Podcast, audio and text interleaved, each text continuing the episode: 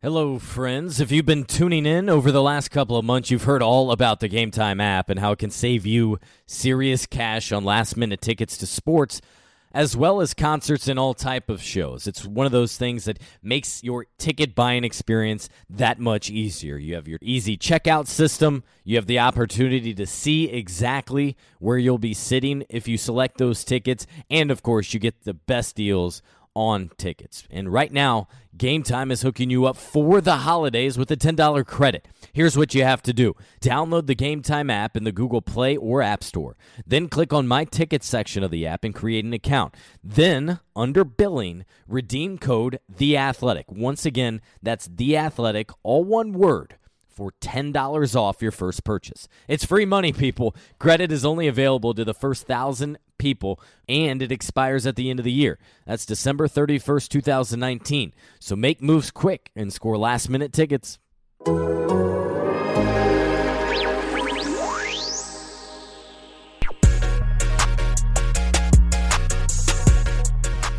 And welcome into another episode of the Fieldhouse Files. I'm Scott Agness. We're through 30 games already. It seems crazy um, that we, we've gotten to this point just fresh off a trip back from Milwaukee where the Pacers were handed their worst loss of the season.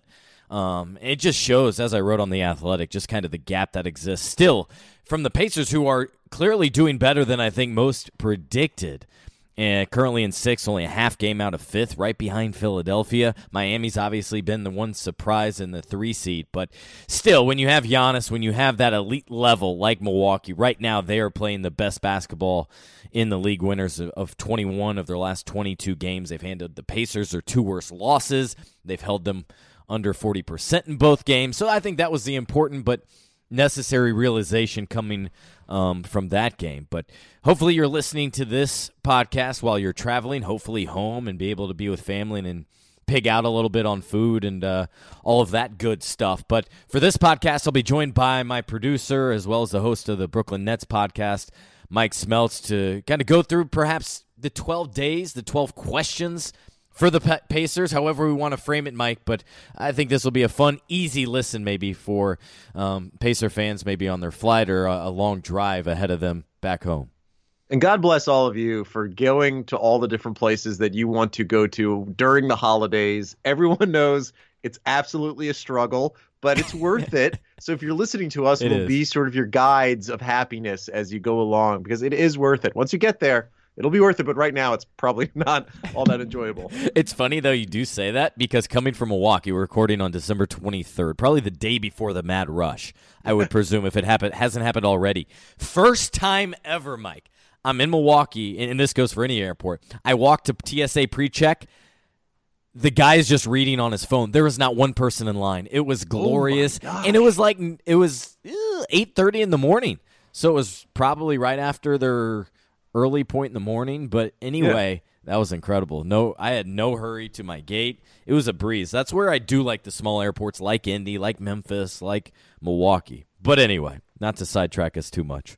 No, if if I was in that situation, I would almost get nervous because it isn't going poorly. You know what I mean? like when you get into it, you're like, yeah. I'm expecting it to be so much worse than it is, and then you walk up there and you see just that one person, and you're thinking, am I in the wrong area? Is what it's like almost a bizarro world type situation, but I don't think they I don't think the airports are going to be like that uh, today tomorrow no. going into you know this whole week here I have, up. I have a lot of sympathy though for the parents trying to see them struggle with extra bags and and a it's kid awesome, or two man. and they it's had a awesome. connecting flight with me in Detroit like those sorts of things and the realizations I haven't had to hit yet traveling by myself being single I have none of those concerns but I definitely feel for those parents that are like you know they're busting their butt they have this expensive flight home and and all the things that come along with it. So it's good time. And that's why we're we're here to help you along. This is this is your exactly. little piece of enjoyment, your little quiet time listening about Pacers basketball. And I think for the most part, Pacer fans have to be ha- happy, Mike, through this point. I mean, 20 wins, and we're not even to January at the point in which most uh, fans, I think, tune in to NBA basketball after the NFL season. They already have 20 wins, and they're solidly there in that playoff picture. I think after the Pacers in six, then there's a big drop off where it goes Brooklyn, Orlando, Charlotte for the next three spots. So let me ask you this will be my first question, My my 12 Christmas questions okay. ahead of Christmas. The first one is Do you think, not the players, but do you think the Pacers organization is surprised they're doing so well this early in the season, considering the number of injuries? Yeah, they they do um, because of the injuries, and also this hasn't really been talked about much, but because of the newness. Remember, there were nine new guys, an entire new core. Um, your backcourt, it's led by Malcolm Brogdon. He wasn't here last year. He's playing at an all star level. Domantas Sabonis has raised his game. We're still trying to figure out the tandem, I think, of Sabonis and Turner. Hadn't exactly worked. We've seen some bright spots to this point. But because of the newness, because of some of the changes, and because of those mem- those injuries that you hit on and that really impacted the team for the first month, yeah, I think we're all surprised, and that includes the coaching staff and the front office. So who gets credit? Like who is what is the change agent or the agent of consistency even like who gets credit for this team being as good as they have been so early on in the season? Is this number two, or are you just active listening? this is this is one A. If okay. we're on the you know the outline chart, it's I'm good with one. That. So this is not part of the one of the Christmas wishes. No, this so is a side I'll, wish. I'll praise you for your active listening there. Um, with all this, I, I think number one, it starts with the front office and the type of player that they bring into this organization because they're not just going to go on raw talent. There's a lot of guys that don't clear their system. I know uh, I'm not going to speak in specifics here uh, with a name or two I know, but there's a guy in a draft about three years ago that a lot of fans were pushing for. He was an outstanding talent, but the Pacers didn't even consider him. They had a red line across his name. He just did not pass their clearance for everything, both in terms of health and in terms of personality and, and fit. And so a lot of this starts with the front office and the level of player. For example, a TJ McConnell, not the most talented player, not a guy that, you know, necessarily wins you games by himself, but he is a culture setter. He is a guy that encourages others, brings a positive vibe, and, and brings a, a fun attitude, I think, into the workplace. Then, one of the things I don't think Nate McMillan gets enough credit for, he's obviously a good coach, and a lot of people throw him under the bus first when things go sideways a little bit with this Pacers team. But the thing he has done exceptionally well the last two years, I think, is managing through the highs and lows and the drama, right? So you had Victor's injury, and there really wasn't much of a drop off until the postseason when talent wins out. They managed through that storm fairly well. And, and, same goes like we just discussed in question one. And they've managed through this first 30 games quite well considering their circumstances. So, question two most pleasant surprise, if you could target TJ Warren, I don't know, Jeremy Lamb, Holiday, is there someone or even Sabonis's continued sort of dominance, is there one player that you would say, wow, this guy has gone from here to here?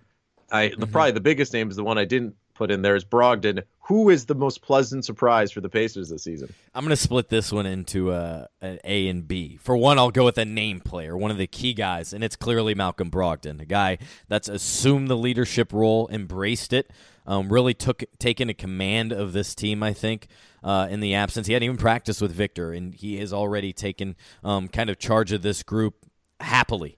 Um, even though he's not that vocal guy by nature, he has become that way uh, as a, a, strong leader, both with his performance too, because it, with his assist totals and the way he gets everyone involved. But then I also want to highlight one of the other guys, and I did not foresee T.J. McConnell let's make it two, or Justin Holiday having the type of mm-hmm. impact mm-hmm. that they have had. Um, they've played in basically every single game. These guys are averaging at least seven points per game. With Justin Holiday, you speak to his defense, how he's probably the team's best defender on the wing, and how TJ McConnell kind of brings a nice burst of energy off the bench. Maybe you call him the Energizer Bunny. Um, for this group. And he also has been the best thing to happen to Doug McDermott. So those are a couple of the two highlights, the surprise picks, I would say, thus far. You saw Sabonis. You saw his numbers were going to rise just with a greater opportunity. So to me, that's not a surprise.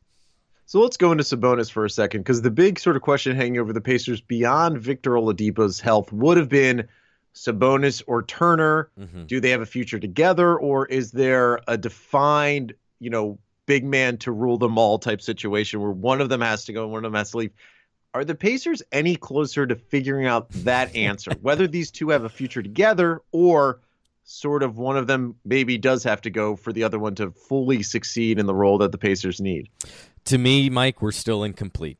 Um, I still want to see more. Uh, the the sad part to this point, I think, has been the fact that when they've played some of the teams that are dominant inside, they haven't been just as dominant. The guy teams that come to mind with those elite centers are Detroit, who they lost to several times, even though they're not a playoff team, and Blake didn't even play in those meetings. Um, Philadelphia with Joel Embiid also comes to mind there. I, I still think we need to see more. Um, the guys are still working to adapt. I wrote a little bit about it. I think it was, yeah, it would have been last week, uh, about Miles gaining confidence through production. And, and everyone ha- gets their confidence from a different spot. Many, including myself, usually goes through preparation. And if you lead into your event or your story or whatever with that preparation where you feel like you know it, you can own it, that's where you can get the confidence. For Miles, he took a minute to think about it and said, you know, it, for him it comes through production. So if he is not involved, if he it looks up and has no points and one rebound after 12 minutes, he's probably going to hang his head. The attitude is probably going to drop, and he's probably not going to be as helpful and, and, and um, key for this team as he should be. Sabonis, he's Mr. Consistent. He never lacks confidence. Injuries are not going to sideline him. Um, and so with Sabonis, he's the most consistent guy. Um, but with Turner, I think he's also a guy, Mike, that impacts the game in ways beyond the box score, and that's something that a lot of fans don't want to get into. They look at the they look at the stat sheet, see Miles go, I don't know, three of five from the field with three rebounds, and demand more. And yes, he should, but that's not the whole story. So I'll say it's still incomplete, but it's something that can be that way until I think the end of the season because everything about this group is set up for next year, including the return of Victor. So we speak about Victor Oladipo, and of course that's the largest question hanging over this team. And you know, we had some Twitter que- questions come in about Victor himself. Um, I think it was here. It was Jake. Okay. Jake saying on Twitter, "Hey Scott, have, having seen him compete in scrimmages and practice, based off your knowledge of Vic." How far is he away from being back? The biggest question possible surrounding the team is is there is there even a date that kind of comes to your head? Not an exact date, but a time frame that makes the most sense. Well, I was saying a couple year, a couple weeks ago, this month was kind of ruled out. That didn't make sense for them and their their current timeline. Um, there is not one made public. I would guess if I had to venture a guess on something like this, mid mid January. I don't know why November's in my head. Mid January to early February kind of seemed to make the most sense to me. Um, it is something that they have they do not have set yet. They continue to be in communication with Vic, his doctor. He's still due for a doctor's appointment here soon. I know I talked about it about a month ago, and I'm not something f- um, fell off there because he was due to have one at the end of November. But all signs point to him doing well, feeling great, having no setbacks. So that is outstanding news. Um, I I don't think, and this is a question that many might follow up with, is does the team's play, um, how well they're doing, impact when and how he returns? And I don't think so. To answer my own question there, um, that's not something necessarily they're in tune with or paying attention to. Victor is a separate issue. He will return when he and the team both believe that he is ready. Um, what has been fun to see in the brief, limited time we've seen him in practice is he's playing full court. He's going against guys without hesitation. Um, kind of wary uh, of that right leg, not as explosive with it. Um, he's doing that typical three where he races down the floor, stops abruptly, and launches a three. Um, has gone into traffic and tried to maneuver around um, defenders. That's one area where he was hasn't been quite quite the same, but I wouldn't expect for him um, to ha- have that same burst or I don't know maneuverability uh, around the rim like he does until next year. Um, but for a long-winded answer, I think we're getting closer, um, but no definitive date has been set by the Pacers internally. So here's two questions for you, and both may be tough to figure out, but I think they're important ones. One is when Oladipo does come back, will there be a minutes restriction? A, a sort of he will be confined to sure. only playing 20 minutes a game for the first month or something like that. Not maybe that definite, but again, is there some type of restriction going to be placed on him?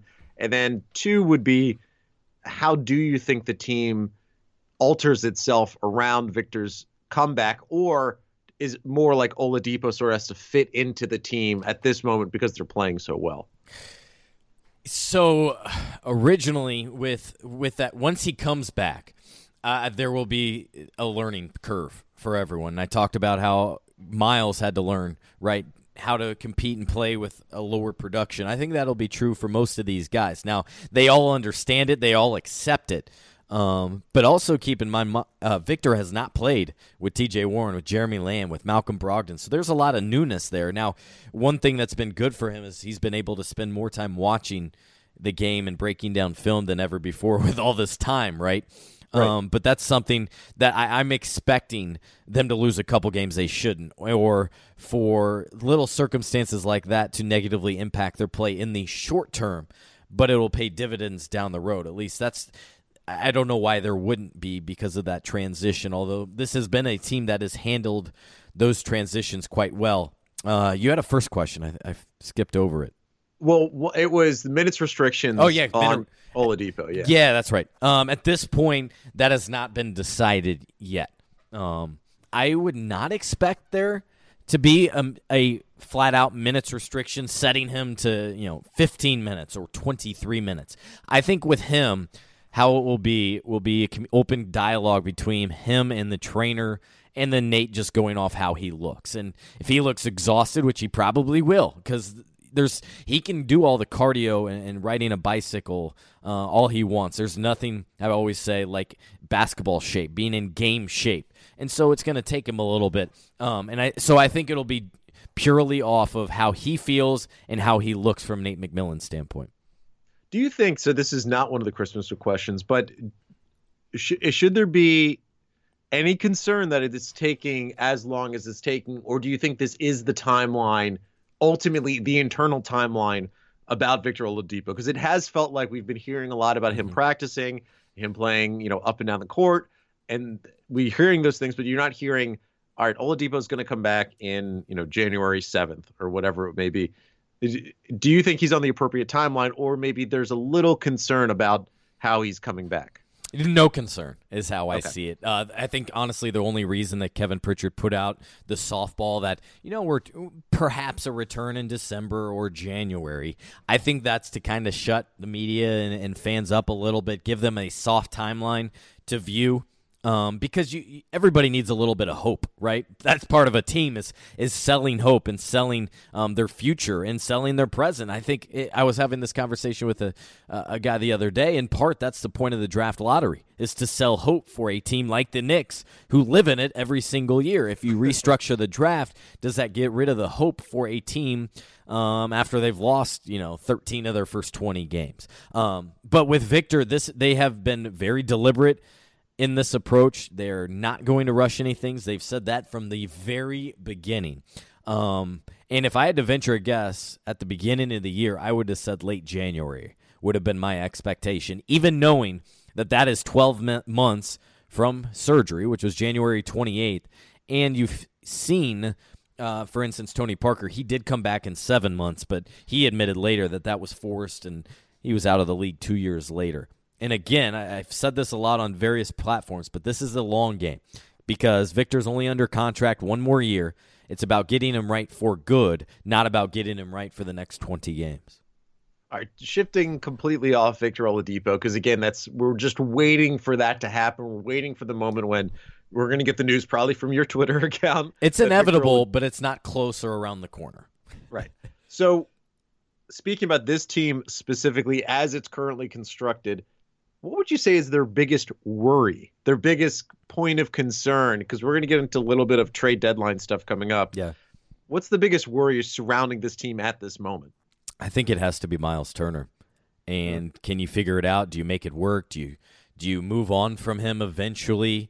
Um, Sabonis seems to be the answer inside, but he doesn't provide that quite that rim protection. He's also not nearly as good defending pick and rolls. But th- is this something they should commit to for another season, or do they need to to alter their roster in some way where you don't have two centers um, in your starting lineup? Because I'm not sure if you can commit 40 million a year to that spot, which is essentially what they're doing. They're just playing them both at the same time. So it's not a significant concern, but I, I think it is probably their largest concern in the big picture of everything outside of Victor's health.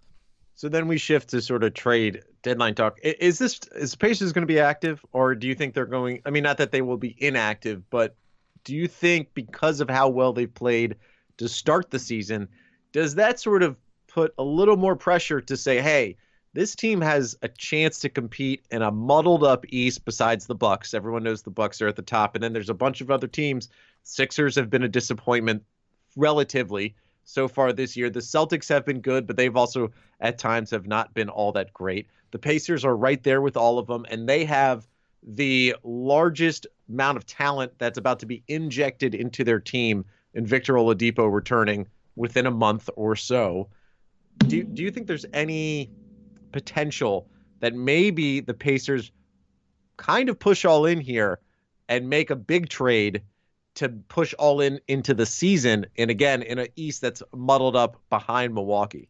No and I, I don't see any value to it because i don't there wouldn't be a move they could do that would give them confidence. I think that they could beat the Bucks in seven games. Right? That would that would be the decision to rush it or move up a timeline, and you don't even have Victor back. Right? Um, in the in the larger context of all this, this has been one area where Kevin Pritchard, the Pacers president, has really evolved and grown as an executive because when he was in Portland he might he was a wheeler dealer. He was a guy that would he loved the trade deadline and loved July free agency where he could make trades and deals and pick up assets and trade away picks, those sorts of things. Um, very different approach here. He really wants to build continuity now with this new group. Um, he also wants to continue to add assets, and what I mean by that is um, picks moving forward. So if they made a move, I think it would be one of those like last year where they absorbed a couple of contracts and received a second round pick out of it. Then in the free, uh, during the draft, remember they moved off their second round pick for an upcoming pick. They moved off of their um, acquired second round pick that for some reason the Phoenix Suns gave to them in addition to TJ Warren. They moved that for three picks that they then shoveled two of those off to Milwaukee for Malcolm Brogdon. So that's that's and that's exactly why he wants those assets to give them flexibility for trades and to, to have the possibility to draft guys. So, again, another long answer to a, a, short question, but I do not see them being active. Their boost will be coming from Victor. That'll be their trade deadline acquisition. The holiday season is here, and if you're a football fan, that means it's bowl season, as in well over 30 bowl games before the championship game set for January 6th. And if that's not enough to get you excited, the playoff push is underway for the pros. You need even more? The DraftKings Sportsbook app can get you in on all the action and more 24 7, 365 days a year. With so much going on this week, they have great promotions running every day from odds boosts to free bets. DraftKings has it all. And it's the final week of the pro football season, so be sure to get your bets in this weekend. And don't miss out on the bowl games happening all week long. Plus, DraftKings Sportsbook will give new users a free bet just for signing up. It's no wonder the DraftKings Sportsbook app is America's top rated sportsbook app. Download the top rated DraftKings Sportsbook app right now and use code FAST. For a limited time, all new users can get a free bet when you sign up. Plus, when you make your first bet, you can get a risk free bet up to $500. Don't forget, sign up with code FAST to place your first bet, and you can get a risk free bet up to $500 only at DraftKings Sportsbook. Must be 21 or older, Indiana only. Restrictions apply. See site for details. Gambling problem? Call 1 800 9 with it. So then we go a little bit smaller here on the trade deadline. This is from Anthony. This is a really good question. So we have TJ Leaf, seems to be the odd man out of the rotation, according to Anthony at least. Do you think there'll be interest for him in the trade market at all? Do you see if there are expendable players on this roster, who may they be? And is TJ Leaf amongst those expendable players? I don't see it because he doesn't really have much value. I can't imagine yeah. at this point. He has fallen out of the rotation uh, about a couple weeks ago. The only time he's gotten in is during foul trouble or uh, the other night in Milwaukee when the game was well in hand by 20 plus points, and the Pacers have a back to back. So McMillan cleared his starters out um, earlier than he, he might normally do. But Leaf's been a, a, a, curious case because he's not that old. He would be a senior at UCLA right now. when you consider it. He's 22 years old. He just hasn't really found his place yet. And in fairness to him, he hasn't really been given a huge or stable opportunity, a consistent opportunity, um, playing less than nine minutes per game. The the concern for him always was going to be a little bit defense and whether he could stay with his man. He doesn't have the quickness with, with his feet. Um, could he gain some strength and battle a little bit in the post? We haven't really seen that. And then the most baffling thing in all of this, Mike, has been where he's lost all confidence in his three point shot. And again, a lot of that comes with opportunity. And so if you're taking one a game or every three games, it's easy to lose. But that was one of his great strengths when the Pacers drafted him, is he was potential to be their stretch four when they didn't have one on their roster, a guy that could go inside and play in the post offensively, but could also move his guy out along the perimeter and bury three pointers. He really hasn't done all that.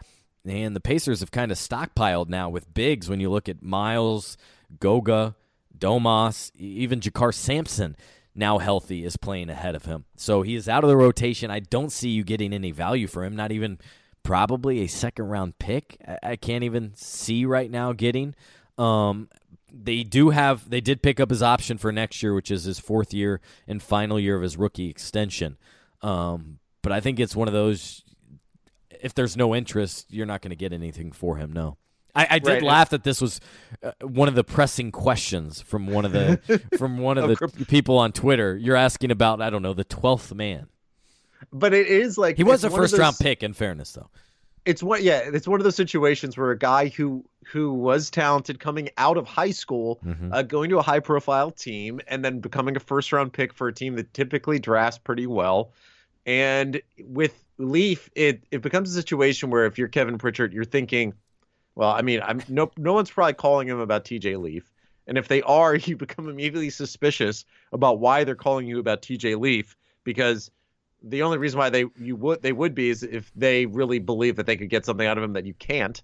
Um, and and again, there's no there's not a market for Mr. Leaf. And, and to so, that point, Mike, excuse yeah. me here, you mentioned other teams are evaluating. That's one of the things the Pacers themselves with other teams do constantly. That's why they were so high on Victor and Domantas Sabonis. Both of those guys, in their opinion, were playing out of position, and they felt so uh, they were compelled with the opportunity to bring them to Indiana and play them and how the, and utilize them in ways they thought. So there's probably there could be a couple teams out there that see TJ Leaf and and think that they have a better way to use him. And now that I think about it even more, I could see him being a guy that if you did do a deal, uh, he would help make contracts work and maybe you'd get a second round pick also. He'd be included in the deal. He would not be the featured guy in a deal is how I would envision something going down. But I don't I don't expect anything to happen for the Pacers at the trade deadline with the outside chance of them maybe acquiring some kind of draft pick down the road. Right. And then so one thing that is probably coming up, and this is from Craig. Uh, he says Sabonis seems to be playing at an all-star level. Is this his year right now, Scott? Uh, diagnose whether Sabonis is going to be an all-star this year. Do, is that going to happen? I think so. He has been yeah. outstanding and, reliable. I, I, keep using those words, reliable, consistent, but that is exactly who he is. I mean, he is a walking double double, getting one in 24 of 28 games. I think he's come up a rebound short in one or two. He's had a assist or two short for his first triple double of his career. That's something he's still seeking, but he is a physical, hard nosed, mentally tough guy that brings it every single night. And in my mind, he will absolutely be rewarded as an all star. And I think Malcolm Brogdon will as well. Um, if assuming the Pacers can get two guys, I was thinking about the Bucks. Giannis is a lock, but then who else? Is it Brook Lopez, who who's probably underrated for his defense, steering that top-rated defense in the league? Uh, that was such. They, he was making such an impact when they played the Pacers. Is it Khris Middleton?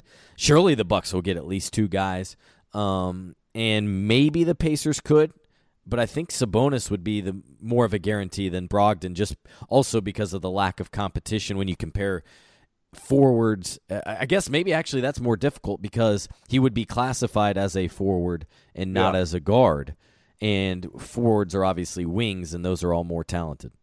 Yeah, and, and if you do look at the East, so it became for such a long time, if you were a guard in either the Eastern or Western Conference, it was you had to be exceptional to become an all-star. Yeah. And this year in the East, the people that are being considered for maybe fringe all stars for the guard spot, because there's going to be at least four guards on the Eastern Conference roster. Well, it's not a roster anymore because they do the draft. That's right.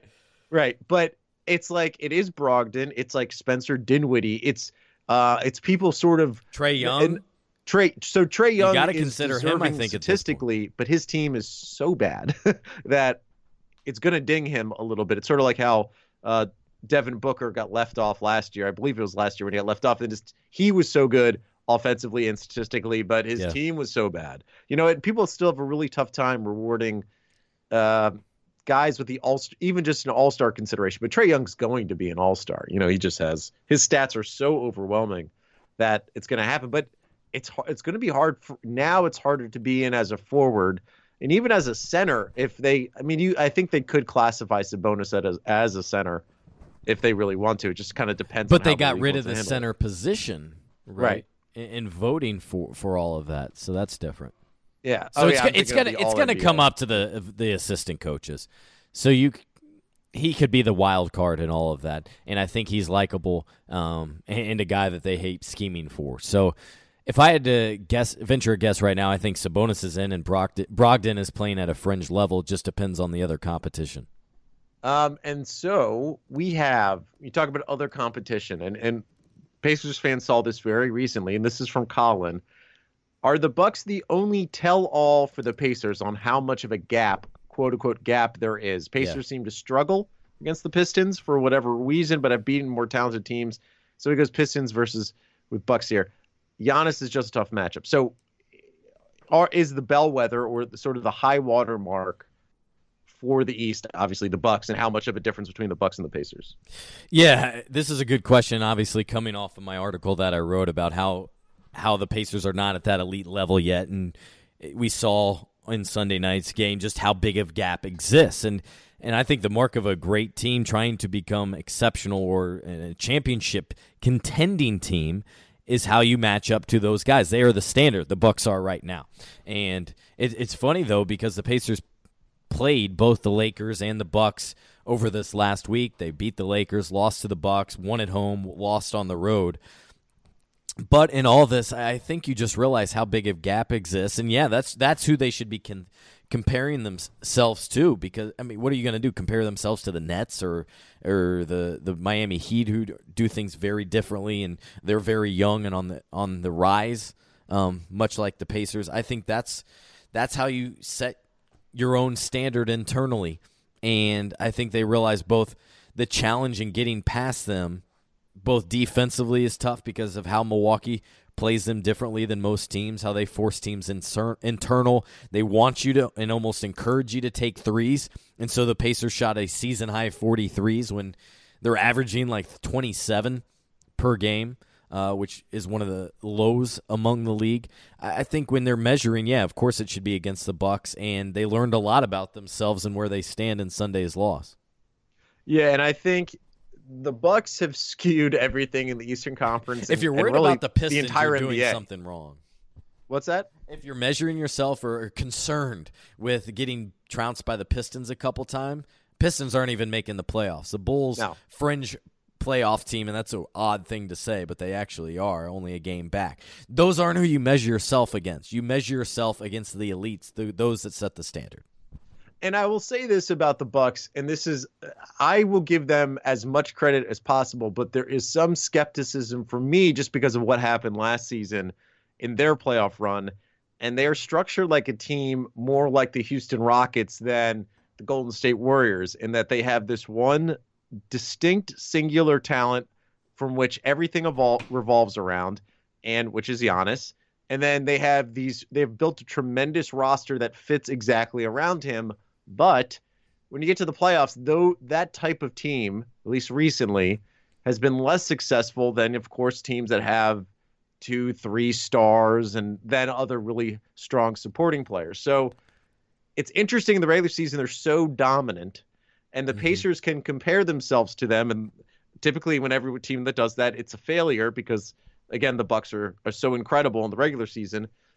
But I think the Pacers roster, not saying that they match up well, but when Victor Oladipo comes back, the Pacers are just going to be able to throw a whole lot of really competent to very good basketball players on the court, consuming all of those playoff minutes.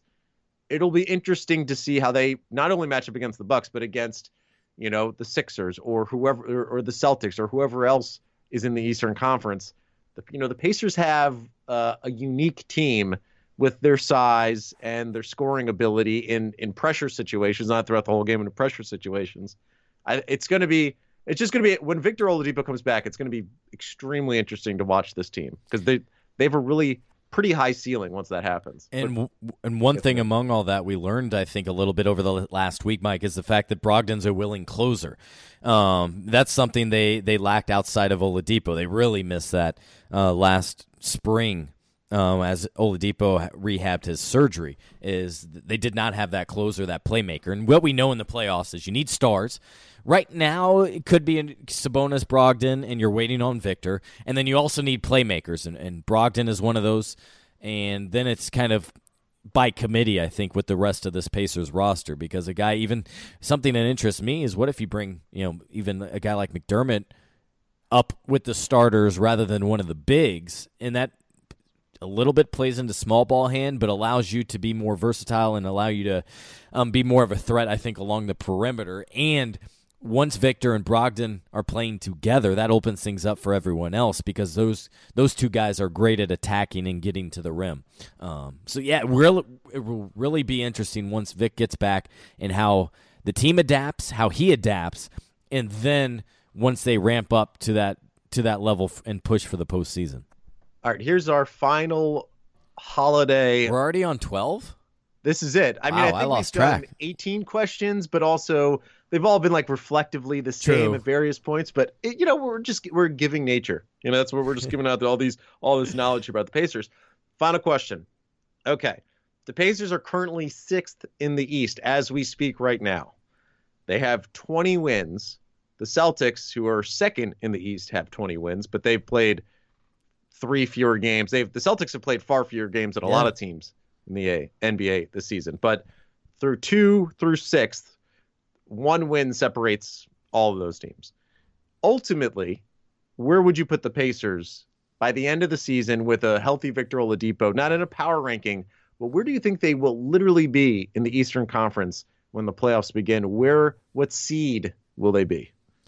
I think about where they are. Any yeah. the five or six, I think they are exactly where they will end up um, because of the things they'll have to overcome and and the way they've been playing currently. I mean, uh, what what's fun is this two weeks stretch of their season, this last week, and then this week moving forward. Because as we're recording this Monday night, Pacers will host the Toronto Raptors, then have a short break for Christmas, then play at Miami. They're the three seed and then uh, New Orleans for the Holiday Brothers uniting. So in a span of two weeks, the Pacers will see the Bucks, Miami, Toronto, and the Lakers, and by that point, we will absolutely have a really good idea of how this team looks, at least until Victor gets back. And and I think they've kind of set where they are right now. I think it's these top six teams probably in this order. Can Miami hang on to the number three spot?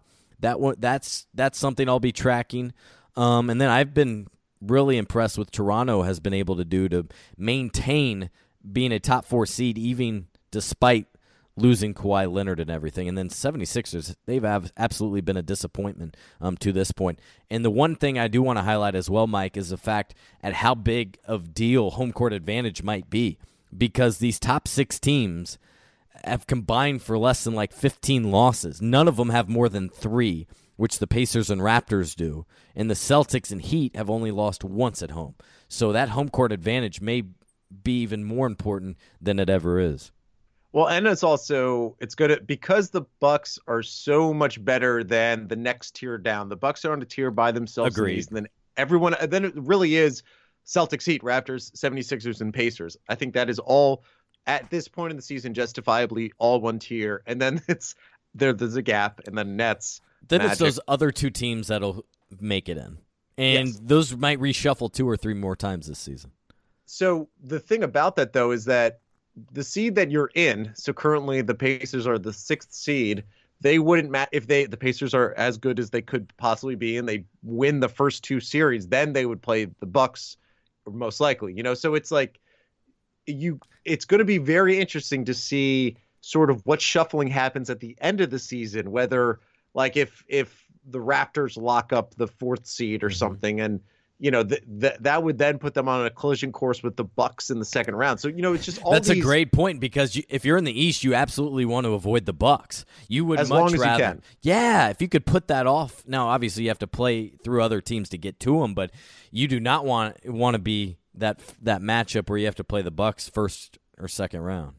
Well, and if I'm the Pacers, and you know, like you know, this will be a discussion for another time because we are so far so from far. this. but I if I'm the Pacers, I'd want to play the Celtics. To me, look like a type of team that I would want to play if I'm the Pacers because they also play defense, which the Pacers do as well. But they have no big men to speak of at this point, and the Pacers have two very good big men, potentially an All Star and Sabonis. And you could just kind of seeing that matchup. They also don't have great defensive guard play uh, beyond Marcus Smart. You know, Kemba Walker's not a tremendous defender just because that's not who he is. So we just you kind of want to see the matchups as they go throughout the whole season. You almost want to check the, the conference standings every day and kind of see okay who would the matchup be in the first round this week. And I, I mean, it's going to be so interesting to watch all season long. The the Celtics are the team that needs a guy like Miles Turner a rim protector, yeah. a, a, defensive big man inside. And the one thing though that would concern me with that Celtics matchup is defending Kemba because he's mm. too quick for Malcolm. And so we even saw the Pacers throw Edmond Sumner at him. And then they also have all those wings. And that's probably one of the Pacers' biggest areas of need is that elite wing defender. So defending Tatum and Brown along with Kemba um, would make things interesting as well because that means you're probably using the combination of Brogdon, Justin Holiday, and I don't know TJ. I, I, guess if Victor's back at that point, again, it's down the road. Yeah, maybe so, that makes things like this speculation. We're like going, we're, we have not even actually literally hit Christmas yet, and we're thinking about things that are happening you know, May, right? Because this is this is a point though, like we talked about before coming on here. This is a point in time when a lot of your average casual fans are just tuning in significant portions of their schedule right now. Um, I even have some of my friends that haven't been able to watch much of the Pacers at all just because they have families and any free time's devoted to their kids or sleep. And so maybe now they're sneaking sneaking some time around New Year's and, and such to watch this team. And it's been a fun group. They're 30 games in and of 120, a very likable group, I think, um, on this entire roster. Um, so there's been plenty for Pacer fans to cheer about. But yeah, the postseason, that's a long ways away. Let's just get to New Year's first. Yeah, all right. Well, I'm I'm glad we were able to do this because I think, particularly because it's going to be, um, as you illustrated, the upcoming schedule is going. to There's going to be a lot of telltale signs to kind of figure out uh, as we go along here. So it'll be real interesting. Good stuff, Mike. I appreciate you uh, joining me here before the holidays and uh, giving me the 12 questions of for Pacer fans, from Pacer fans, whatever. However you want to phrase it, it was a good time. yeah, man. All right, if you haven't done so already, subscribe to the Fieldhouse Files on Apple Podcasts, on Spotify, Google Play, wherever you listen to your podcasts. Check us out there. And if you haven't done so already, I don't know what you're waiting on, but maybe this will push you forward. You can subscribe to The Athletic for all our written and audio content like this using our special promo code using our special promo code Fieldhouse Files. So go to theathletic.com forward slash Fieldhouse Files to get 40% off the annual price.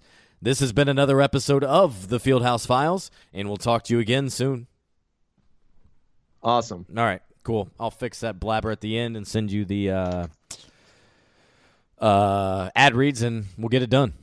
Cool, man. Thanks um, for your um, time. Those are really good. You're really good at that and making seamless transitions and no, that, that's that. This is exactly what I was hoping for. All right, I'll leave listeners with this last thing. If you're just now checking out the podcast, make sure you're subscribed to the Fieldhouse Files to be alerted with every new episode. You can do so on any platform wherever you listen to your podcast, whether that's Apple Podcasts, Google Play, Spotify, etc. And I can still offer you our 40% off promo code for The Athletic. There, you can listen to our podcast ad-free as well as read all kinds of written content, including my coverage of the Pacers. For that promo code, you just need to go to theathletic.com forward slash fieldhouse files to get 40% off your first year with us.